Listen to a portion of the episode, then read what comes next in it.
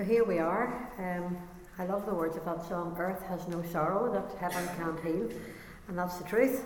And we're going to continue looking. We're going to go through a whole chapter, Luke chapter 5. Um, we're going to do the whole chapter today. We've been doing short portions, but I really felt God uh, prompted me to do this. Uh, the title, if you've probably noticed, is Are You Ready to Push the Boat Out? Um, and that's because we're starting off with uh, two boats in Luke chapter 5. Uh, but I really sense that God has been speaking to many of us over the past months. You know, we, we started up eGals again in September, and I really sense that from September right up until now, that God has been speaking and God has been, you know, I think doing something in all of our hearts. And there comes a point where you hear the word of God and God speaks to you, and there comes a point where you need to respond to what God says. And that's the sense that I have for this week and next week a real sense that God's looking to see who is going to respond, who's hearing the word of God, who's going to respond. And it's interesting because just before we came in here, um, someone handed me this lovely little book. Um, and it's, it's a, a book called Lamp and Light. And it, it, just give a little thing. I opened it up, and here's what it said, talking about in Israel um, how they irrigate their ground with a drip system. It says we've often heard that it is the simplest ideas that are the best, and so it has been proved with drip irrigation. In the 1930s, one of the pioneers of drip irrigation saw a long row of trees that had obviously all been planted at the same time. And yet one of these trees was far bigger than the others. So this guy was curious and he went to see what the reason was and he discovered that a water pipe had a crack in it and it was leaking near the tree slowly drip by drip. On the surface of the ground there was just a limited circle that was a little bit wet and the rest of the soil was dry.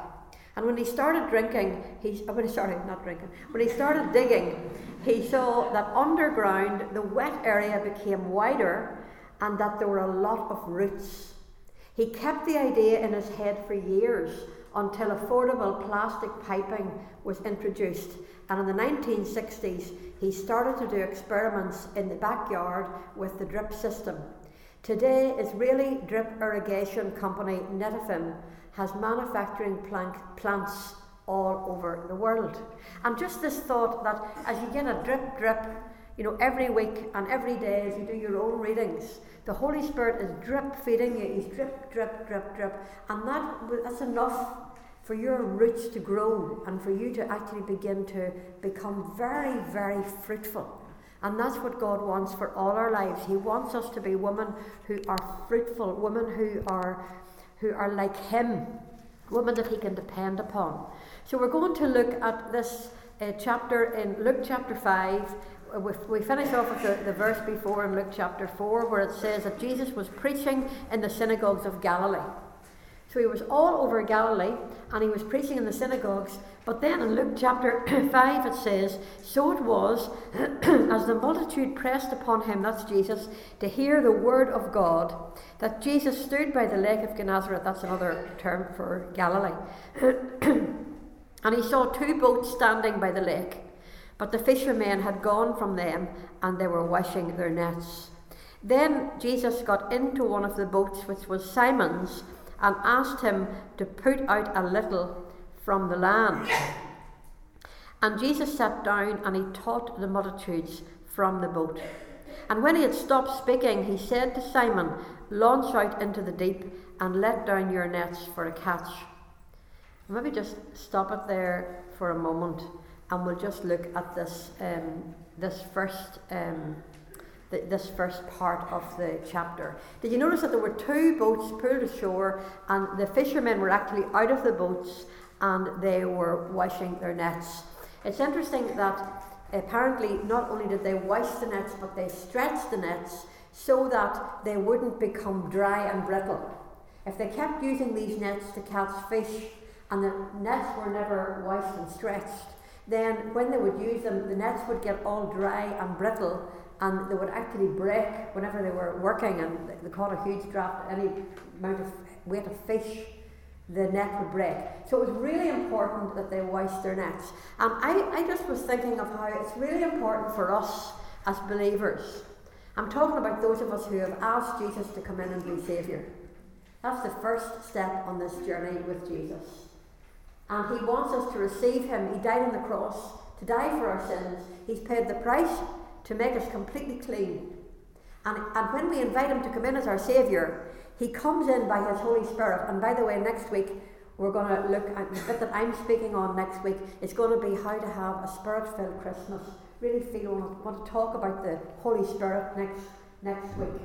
And you all have an opportunity to, to share next week as well. Not all of you, but whoever, if all of you are all, not going to in the new year. Um, but those that God promised, there'll be a few of you able to share a little bit next week.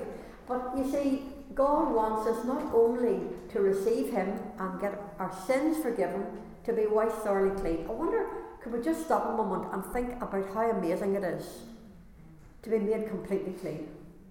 But that's what Jesus does. When we ask Him to come in to be our Saviour, because He paid for every single sin that you've ever done or anything that you ever will do, you can be made clean.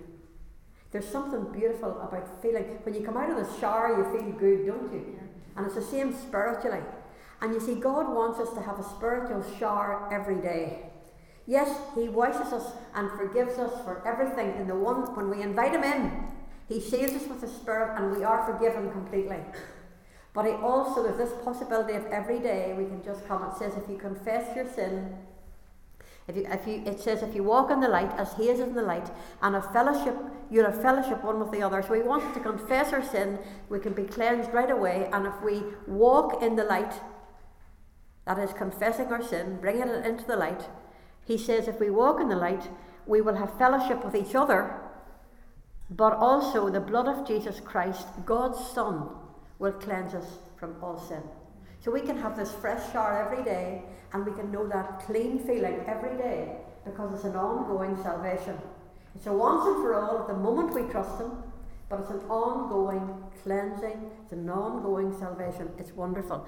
And Jesus wants us to really experience that freshness. It's interesting that the Jews use the name Jesus, they call him Yeshua, Yeshua, which means God is salvation. He is the one who saves. Jesus is the one who saves. He washes, he makes us clean. But these, these fishermen were washing their nets. And that's what God wants us to do every day. I believe it's a daily, moment by moment thing. We don't have to carry, we don't have to carry the rubbish. You know, we say things that are rubbish. We do things that we let ourselves down, if we're honest. We just need that constant cleansing. And it's available for us. We just have to come and tell him about it and He'll just cleanse us and wash us and give us that daily shower. And God wants us, and you know, that's a daily thing, but it's also, it's, I believe it's also a kind of a seasonal thing. Because every now and again, I think God takes us aside and he, he, he just gives us a wee time when He said, I just want you to prepare yourself for the next season. That happened to me in the summer when I fell and broke this knee of mine. I really felt God was saying, you know, this is a time to wash your nets. This is a time to get ready for the next season. And all of us have different seasons that we're in. And maybe you are in a season right now, and maybe you're coming out of one season and coming into another. But God wants us to be aware of the fact that we can have this ongoing washing of nets. And this is a great, because God, you know what? The nets needed to be pliable. And you and I need to be constantly pliable in God's hands that He can use us. Clean and pliable. That's the two words. Keep that in your head, girls. That's the new motto for coming into the new year clean and pliable in God's hands. So let's read on. We saw the two boats were standing. Did you notice that Jesus got into one of the boats and that he asked uh, Simon to push out a little from the land?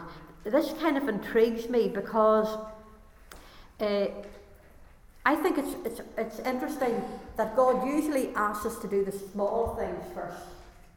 He usually asks us to push out a little in faith, to take small steps of faith before he asks us to take the big steps. And this is what seems to have been happening here. He's asking Simon Peter to push the boat out a little bit from the land. And it says that Jesus got into the boat and he began to speak to the multitudes and he taught the people from the boat. I think it's, it's interesting that, that God wants to use you and me to take steps of faith so that he can, he can actually speak through us to other people. It, it just fascinates me that God wants to use your life and mine as a platform to speak to other people. And you don't have to be on a platform. I'm on a platform today, but you don't have to be on a physical platform to do that. God wants your life to be a platform for Him. He wants to use you because you know what? He's in your boat.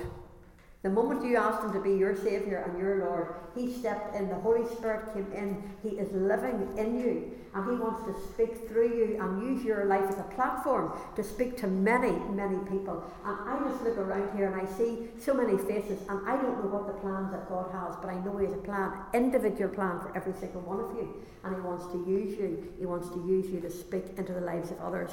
And then after he had finished teaching, it says that He told Simon then to launch out into the deep and to let down his, his nets for a draft. A big catch of fish. Now, it's interesting that Simon was willing enough to launch out, but when it came to letting the nets down, he, he had a bit of a question, a bit of a query. And did you notice that we read, he said, that he says, Lord, we've been out all night. And he said, We've caught nothing. Let's just read it. When, when he had stopped speaking, he said to Simon, verse 4, Launch out into the deep and let down your nets for a, for a catch. But Simon answered and said to him, Master, we have toiled all night and we've caught nothing. Nevertheless, at your word, I will let down the net. Let's just read on. And when they had done this, they caught a great number of fish, and their net was breaking. Actually, that's not the right translation. It's, it, it was stretched to the point of breaking. It didn't actually break. Verse 7 So they signaled to their partners in the boat to come and help them, and they came and filled both the boats so that they began to sink. And when Simon Peter saw it, he fell down at Jesus' knees, saying, Depart from me, for I'm a sinful man, O Lord. For he, for he and all who were with him were astonished at the catch of fish which they had taken. And so also were James and John, the son of Zebedee, sons of Zebedee, who were partners with Simon. And Jesus said to Simon, Do not be afraid, from now on you will catch fish. Let's just leave it there for a moment. Did you notice that whenever Jesus asked them to launch out, he, he put the boat out but he wasn't that he wasn't that willing to let the nets down again. And you know, I believe as we as we trust God and as we step forward in our Christian walk, that there'll be seasons where he say, just launch, take a wee, wee step, just launch out a wee bit, I want to speak to you to that person. But then there'll be other times where he says, Now I want you to take a big step of faith, I want you to step out here, and I want you to actually let your nets down. And you know what? The trouble was that Simon Peter had been out all night. He'd been up the whole night and he'd had the net, nets out all through the night and he hadn't caught one fish. They'd come home empty. The trouble was, he wasn't only tired, but he was disappointed. And the thing is with you and me that very often we have, we have done what we thought was right in the past. We've let the nets down, if you like. We've done what we felt was right, but we haven't had a catch. It hasn't worked. And the trouble is that very often God will tell you to go and do something and prompt you. Have you ever felt that God's prompted you to go and speak to a person or go and do something and, and you're sort of in yourself, you're thinking to yourself, well, I've done this before. Like, what's the point? See, Simon Peter had a what's the point attitude. It was like, sure, I'm, a, I'm the fisherman, Lord. He, he didn't say it like, but I'm thinking he thought it. Like, I'm the professional fisherman, Lord. You're not a fisherman. And I've been out all night and I've already done that. And it didn't work. And you know, sometimes in our spirits, there's that attitude, isn't there? There's that attitude, well, I've done this, this hasn't worked for me before. Like, I have prayed about that before and it didn't work. Do you know what? God has a time for everything. Because you prayed about it before doesn't mean it's not going to work. God wants us to continue. Just as He drip feeds us, He wants us to keep speaking to Him, coming, keep on asking, keep on praying. God wants us to keep bringing our, our, our, stuff to Him. And you see, the trouble was that Simon Peter was disappointed that he hadn't got a catch. And sometimes we can actually experience disappointment. And sometimes, listen to me, ladies, sometimes it's disappointment with ourselves. And sometimes it's disappointment with God.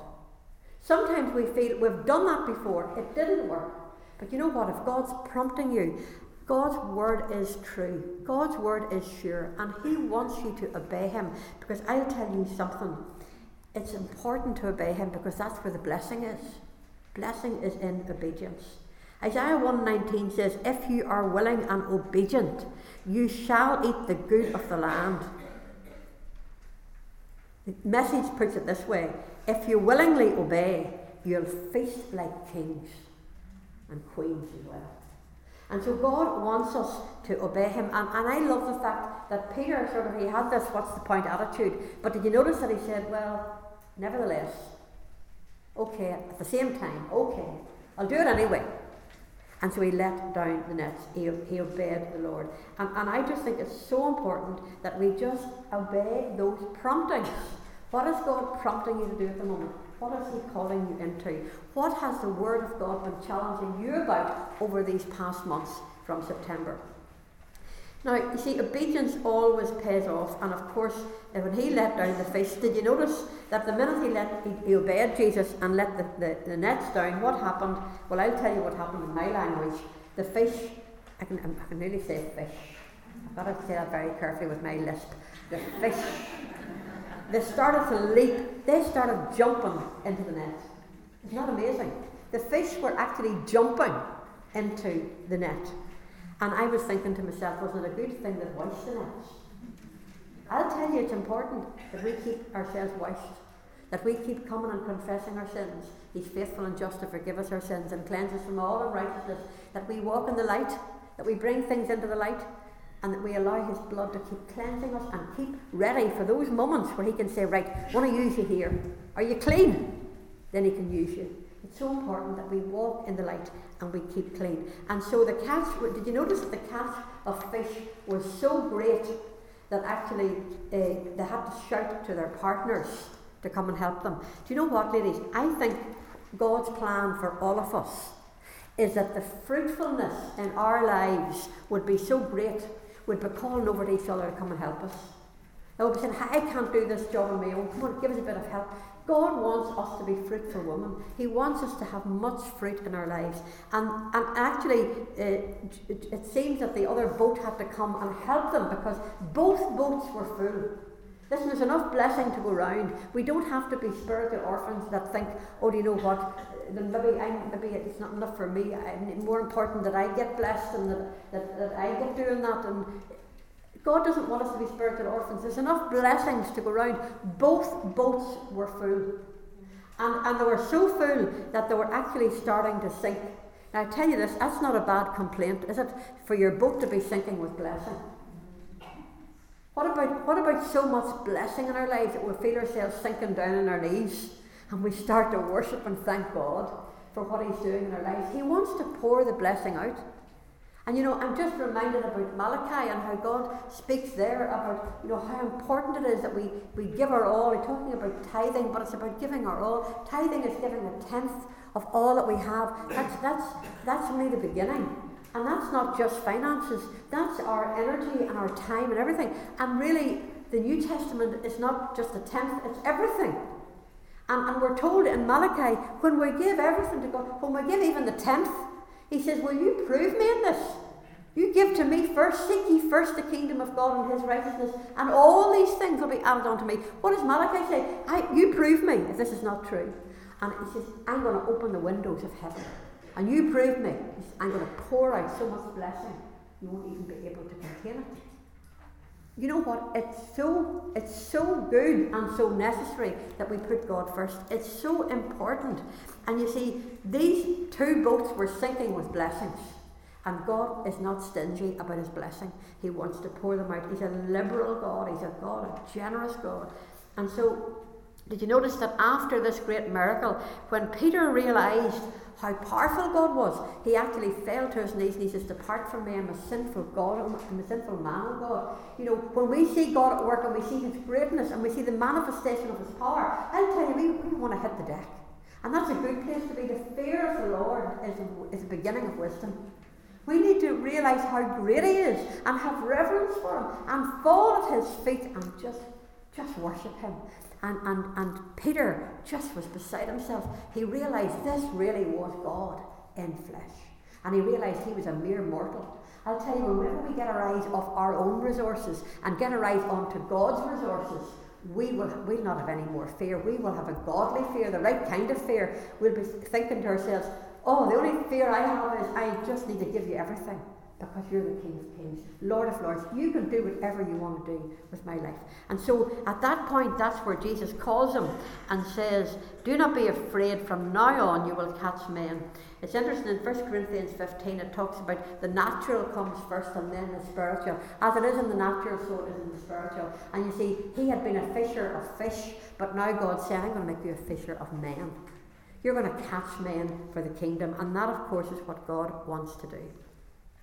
And so they're now starting a whole new way of life. That's what I believe God wants to call us into the new. God has something new for each of us. He's calling us up, ladies. He's calling us to step up into new ways of thinking. Listen, our old ways of doing things just isn't good enough. He wants us to think the way the Holy Spirit thinks. He wants us to be spirit filled women. He wants us to think like heaven.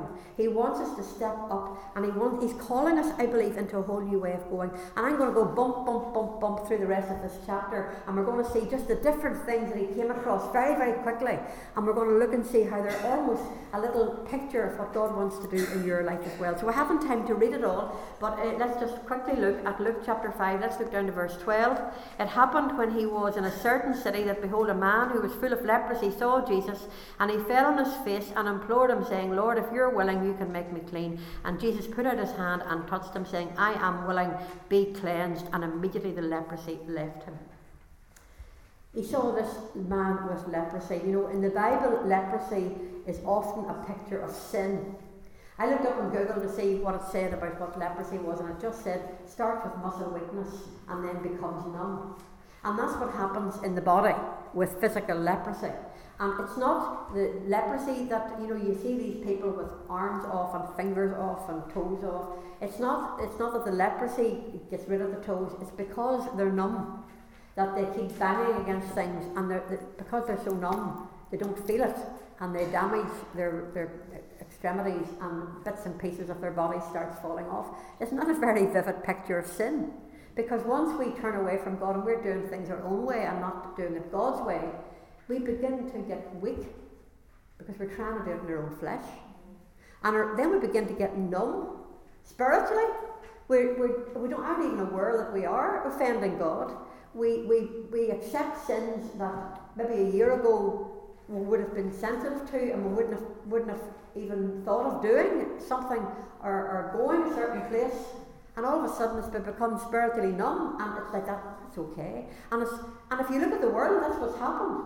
People have become spiritually desensitized, and sin is no longer called sin, and everything's okay, and you do what you want. There's no harm in that, and you know, we deserve it. Just do whatever you want. If it feels good, do it. And that's a picture of sin. And what happens is that you get so spiritually numb that you don't even realize that your bits and pieces of you're falling off and you're not being the person that God created you to be at all. And you're actually spiritually looking. Some of these most beautiful and glamorous people that you see eh, living the high life and living a life that's not for God, they might look beautiful on the outside, but inside they're spiritual lepers. There's bits, they're ugly because there's bits all falling off them because they're spiritually numb. Do you know what? This man who was a leper, he had been awakened to the fact that he needed to be cleansed and he needed to be healed. And you know, that's what we need to do. We need to realize, you know what, spiritually speaking, we just need that. Only Jesus can heal us. Only Jesus can just make us beautiful the way He wants to make us beautiful. And so, this leper, he's just a picture of what God wants to do in our lives. And it's interesting that after he had done this miracle, it says in um, at the end of it all, down in verse 16, after healing this man, so Jesus himself often withdrew into the wilderness and prayed. Remember, we looked at that last week, how every so often he just withdrew and went and spent some time in prayer. And I just think that is so important. And I just felt I had to read this verse out to you. It's in the message, it's Matthew 11, verse 28 to 30. Are you tired, worn out, burned out on religion? Come to me, Jesus said. Get away with me, and you'll recover your life.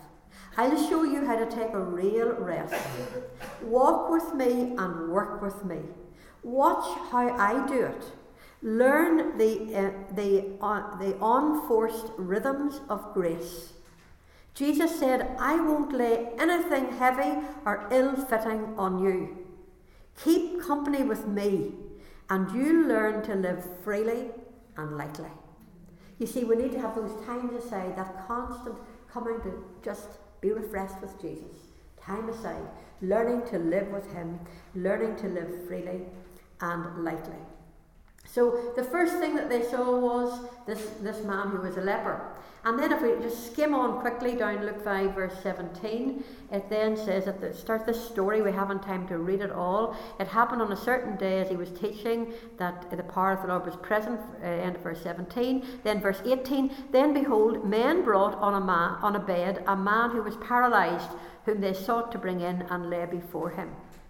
When they could not find how they might bring him in because of the crowd, they went up onto the housetop and let him down with, it, with his bed through the tiling into the midst before Jesus. And when Jesus saw their faith, he said to him, Man, your sins are forgiven you. And the scribes and the Pharisees began to reason, saying, Who's this that speaks blasphemies? Who can forgive sins but God alone? Alone. But when Jesus perceived their thoughts, he answered and said to them, why are you reasoning in your heart? Is it easier to say your sins are forgiven you, or to say rise up and walk? But that you might know that the Son of Man has power on earth to forgive sins, I'm saying now to the man, rise up, take up your bed, and go to your house. And that's exactly what he did. I love that story. I love the story for a whole lot of different reasons. I love the story because, first of all, this man, he, he wasn't, he was paralyzed. He wasn't able to walk. And again, it's a picture of how, spiritually speaking, if we don't know Jesus, if we have never had our sins forgiven, if we don't have the Holy Spirit, we cannot walk spiritually. We don't know how to live a spiritual life. We are still living in our old nature, our old fleshly nature. But I love the fact that although this man couldn't walk, I love the fact that he had four friends. I'll tell you, it's a good thing to have four friends, isn't it? And four friends that think enough of you to actually carry you. Dear knows how long they had to carry that man. But they carried him the whole way to Jesus. And it says when they couldn't get in because of the crowds, they actually carried him up on top of the roof. Now it's interesting that Josephus, who is a Jewish historian, that he actually refers to how in some cases in biblical times they actually broke up the roof to let coffins take coffins out. So the idea of breaking up the roof is not something that you know is foolish. It's something that would have happened because the roof would have been made not like our roofs, it would have been a very makeshift thing. And so they thought enough of this friend to carry him the whole way there and then haul him up, up whatever. Apparently, in those days, this, um, even yet, you can see it in biblical places where you walk up the side of the house, there are steps, and then you get up on the roof where you could have, in the chill, the cool of the evening, could get on top of the roof. And so they, can you imagine him? I mean, it's no, no easy job carrying a man Four of you carrying a man up a roof. Can you imagine the tip, the way he was tipped up? You know, and him hanging on. Maybe I don't know, but they got him up there. They were desperate enough to get to get this man up and then lower him down. Can you imagine Jesus teaching in this house? And the power of God is there, and then all of a sudden they hear a bit of a noise and they're kind of going, What's that? And, and suddenly they realise it's coming from up there. And the next thing, I see a man being lowered down. I mean, get the picture. This man is being lowered down before Jesus. You know, I would love that we would be so passionate about our friends that we would go to any length to get them, that we would carry them if necessary. Wouldn't that be amazing that we could just actually, even in teamwork, a few of us get together, start to pray for our friends and begin to lower them down the feet of Jesus? And what happens? Jesus knows immediately the root of the problem. The root of the problem wasn't his sickness, it wasn't his paralysis. The root of the problem was his sin.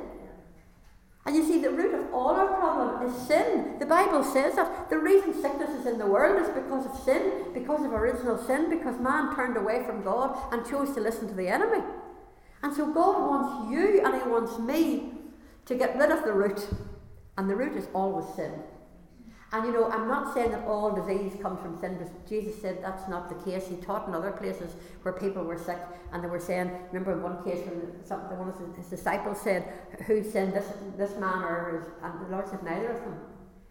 It's not always directly because sickness, but I'll tell you what, in this case, Jesus knew what the root was. Before he was going to heal him, he was going to see that he was forgiven. I read somewhere recently that apparently, as far as the Jewish historians go, Jewish teaching, they would uh, they would think that in this particular case, that uh, that this man may have had a sexually transmitted disease. So there would have been a lot of shame around him as well. You see, the Lord knows what, what shame we're carrying.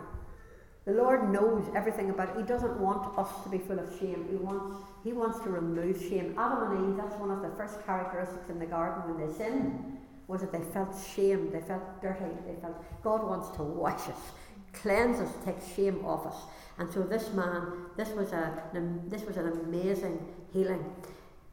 I tell you what, can you imagine these men that have just pushed the boat out and let the nets down, seen the miracles, and then when, when the Lord said, Follow me, I'm going to make you fishers of men, this is their first this is their first experience of what it means to follow Jesus. I tell you, if this was the first day, what a day it was. I tell you, if we could get wakened up and alerted to the fact that following Jesus is never boring, that God wants to use our lives, He wants to work through us, He wants to use us as platforms to reach others, He wants us to pray for our friends, He wants us to see miracles. As we pray for others and see things happening that we could never imagine would happening would happen. And then we look a little bit further down. Oh, our time's okay. Look a little bit further down to Luke 5, verse 27, where um, it says, After these things, that, oh, by the way, that, that incident happened in Capernaum, that last one. And you can read about it as well in Mark chapter 2. We were in Capernaum over this past few years. We always go to Capernaum, that's where Jesus lived after he left Nazareth, and it's right by the sea. And so after he left Capernaum, then it says, After these things, he went out and saw a tax collector named Levi sitting at the tax office. And Jesus said to him, Follow me. So Levi left all, rose up, and followed him. Isn't that amazing? Do you, do you realise the enormity of this? Levi was a tax collector. What does that mean? It doesn't mean that it's a reputable thing that, you know, people that collect taxes is quite reputable. We mightn't be too fond of the tax man, but at the same time, it's a reputable enough uh, job. But in those days, Jews who agreed to work for the Romans to gather the taxes, they were notorious because it was kind of. Uh, think of a figure in their head and ask the Jewish people for it, and then stuff a bit of it into their back pocket and give the rest to the Romans. They were they were cheats. They were people who who weren't honourable. They were people who were using the system, we would say, and uh, and so this is a, a man called Levi. But you see, the thing is that we would look at we would if we had been there we would have looked at Levi and we would have thought that's one of them dirty, rotten cheats. that's one of the, I wouldn't have room for him. He's sitting there and he looks as, uh, as if butter wouldn't melt in his mouth and he's cleaning us and he's a cheat. And we'd have been ripping, wouldn't we? But you see, Jesus could see into Levi's mind. Jesus could see what Levi was thinking when he went to bed at night. Le- Jesus could see what was going on in Levi's heart. And Jesus could see that there was a man who was ready to follow him. Listen, ladies, we need to be looking at people not with our natural eyes, but spiritually. We need to ask the Holy Spirit, how do I speak to that person? Am I going to go purely on what I see with my eyes? Looks very self assured, looks as if everything's going for them, looks as if they're a bit, you know, highfalutin. Are we going to ask the Holy Spirit, how do I approach that person? What's really going on in that heart? Do you know that God can give you a word of knowledge? God can show you things, give you a prophetic word. God, listen, God sees what's going on and He knows what's going on in the heart of every human being on this planet. And He knew, Jesus knew what Levi was thinking and what he was needing. And do you know what? The minute that Jesus called him, what did he do? It says that he rose up. In fact, let me just read it exactly the way he puts it here. He left all. Did you hear that? He left all. That was his way of life his livelihood, everything. He rose up and he followed Jesus. And then Levi gave a great feast in his own house, and there were a great number of tax collect- collectors and others who sat down with him. And their scribes and the Pharisees complained against his, Jesus' disciples, saying, Why do you eat and drink with tax collectors and sinners? Do you see that old mentality that we've all got? Oh, how come that you're eating, partying with them? Isn't it amazing that Jesus was a, was, was a man, a real man? He was God, but he was a real man, and he was very, very comfortable to party. Let that drop in. Let that drop into your spirit. He was, he was enjoying the feast. He was enjoying being with these, these sinners. But you know what? They weren't influencing him, he was influencing them. He was impacting them. And of course, the Pharisees, the religious Pharisees, who came with that pious attitude, who Jesus said they were, they were whited sepulchres. In other words, the outside was white, but the sepulchre inside is dead. And you can look nice and polished and religious, religious on the outside like a whited sepulchre, but inside there can be dead bones. And that's what these Pharisees were. And they were, they were actually challenging Jesus about spending time with these sinners. But you know what Jesus said? And I love this. Here is what he said Jesus answered, Those who are well have no need of a physician, but those who are sick. I have not come to call the righteous, but sinners to repentance. Jesus came to seek and to save that which was lost. And so Jesus could see that these people were, were looking and searching for something, and he was comfortable in being with them. And then it goes on to say that uh, at the same time, it seems that there was uh, questions came up about John the Baptist and his disciples. I read commentary somewhere that it may well have been that as Jesus was speaking and, and, and having this party with Levi and, celebrating the fact that Levi was leaving everything and going to follow Jesus, that Levi obviously felt joy immediately. He obviously felt he wanted the party because something radical had happened in his life. Levi realised he was going to have a new life. He was going to leave all he had already made the decision. He was going to start walking with Jesus, and this joy was rising up, and he wanted to have a celebration to, to let everybody know. And he was actually witnessing to all his friends, all the other tax collectors. He was bringing them in to witness. No doubt he was telling them, Look, I'm going to follow Jesus now. I'm starting a whole new life. And in the midst of it all, it's quite possible that some of the disciples of John the Baptist, some of the people who had been influenced by John the Baptist, they were watching on as well as the Pharisees, and they bring up this question how come all of your stuff on your faces and you're not fasting the way John the Baptist disciples fast? And Jesus, of course, gives this beautiful answer. He says, let's just read it. He says, um, verse 34 Can you make the friends of the bridegroom fast? While the bridegroom is with them. But the days will come when the bridegroom will be taken away from them. Then they will fast in those days. I love that. I love that. Do you know that Jesus is our bridegroom? That you are his bride. If you've trusted Jesus, if you've invited him to be your Saviour, to forgive your sins, that he is your bridegroom and you are his bride. And, and he's, he's actually using words. See, these were John the Baptist's disciples who were saying, How come you're fasting? How come how come you're all eating and, and stuff on your faces and, and, and John the Baptist, they must be holier because they're fasting. And you see, Jesus actually asked them the question. He turned it around and he said, Can you make friends? Can you make friends of the bridegroom fast when the bridegroom is with them? And then he says, what he's actually saying is using the very words of John the Baptist himself. I love the way Jesus does that. He often answers a question by asking another question. And here is what John the Baptist had said in John chapter 3, verse 29. Here's what John himself had said He who has the bride is the bridegroom, but the friend of the bridegroom who stands and hears him rejoices greatly because of the bridegroom's voice.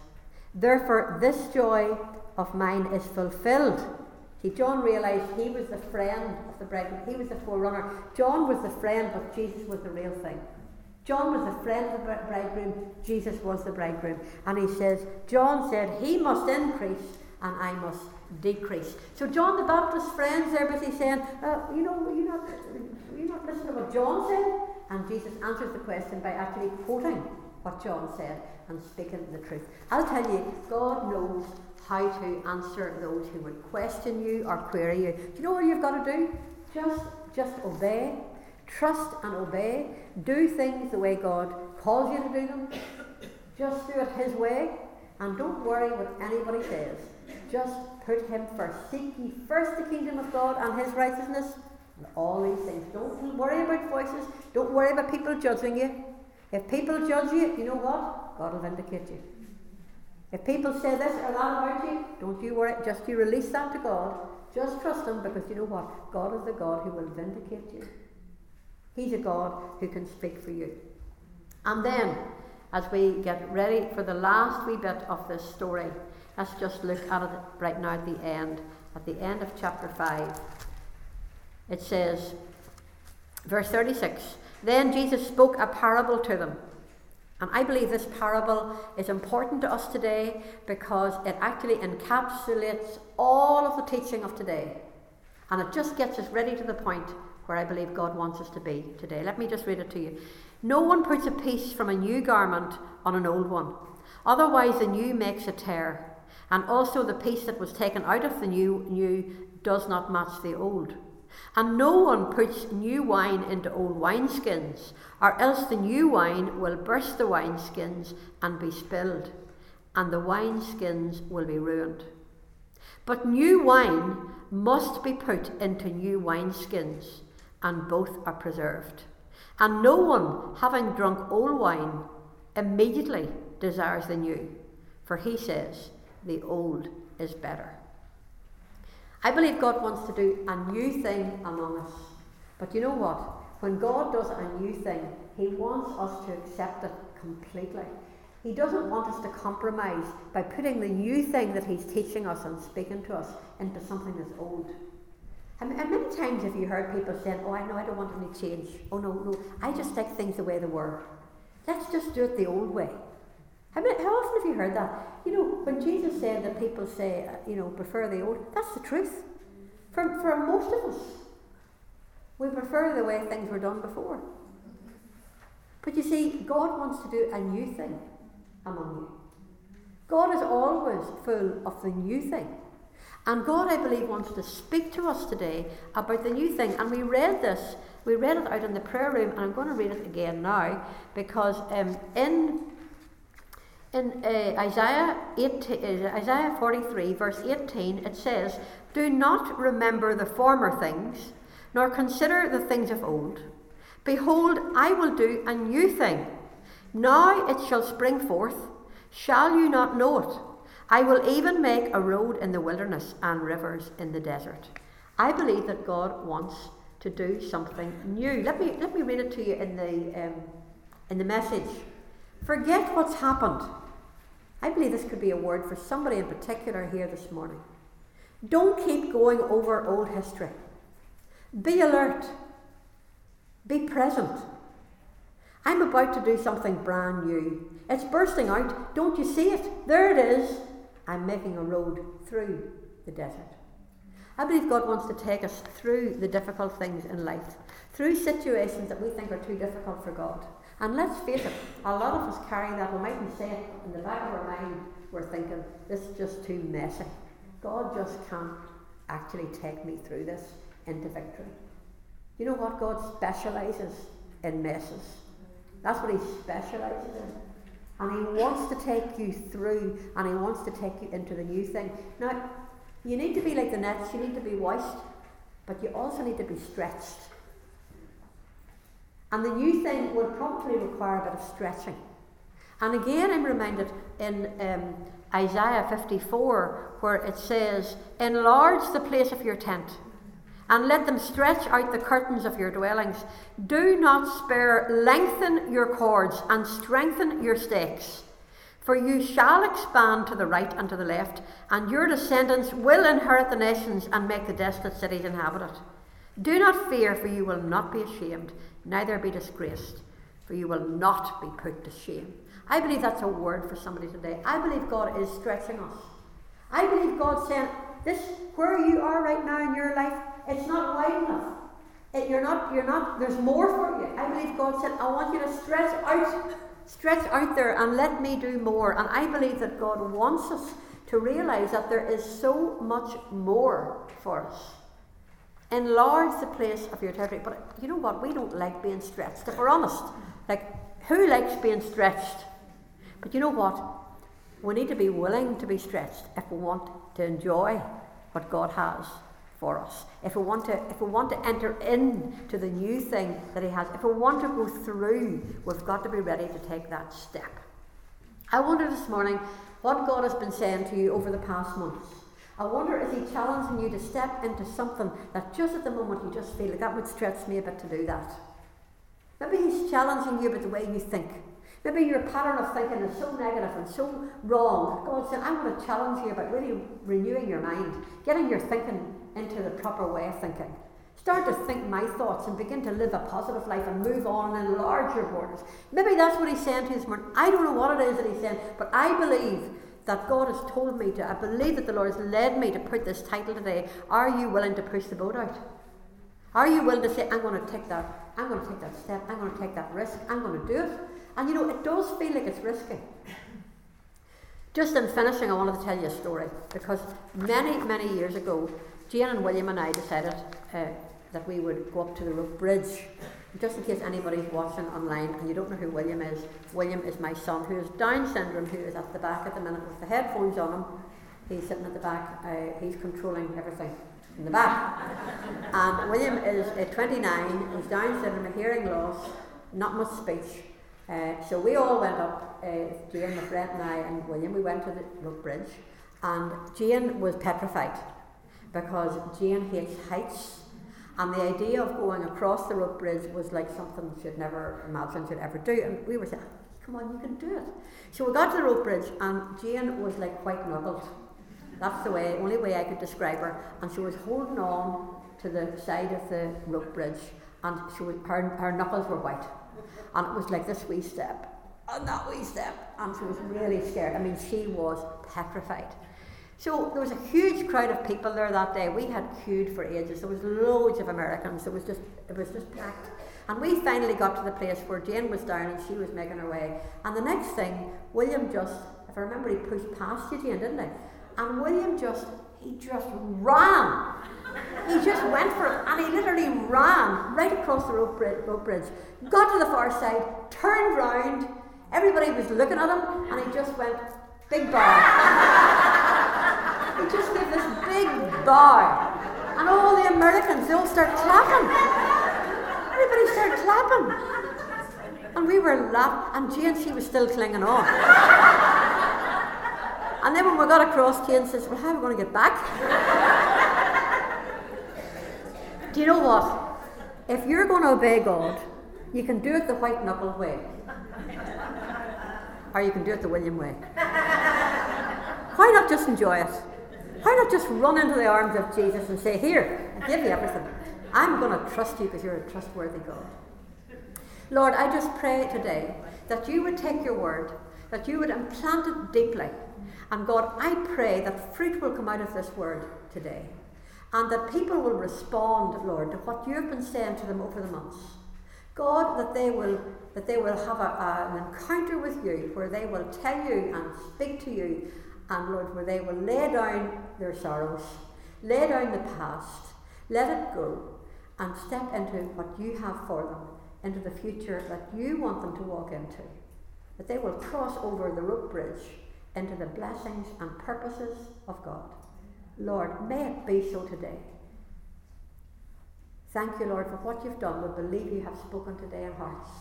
And we believe, even, I have a sense even today, there could be salvation in this house today, that someone might actually pass from death unto life, that someone might say, Jesus, I want you to be mine. I want you to come in and wash me clean. I want your Holy Spirit to live in me. I want a life of faith. I'm going to trust you. I'm going to ask you and invite you to come in today. Oh, that it would be so. In Jesus' name. Amen. We're going to stand together again and we're going to sing King of Kings, Lord of Lords.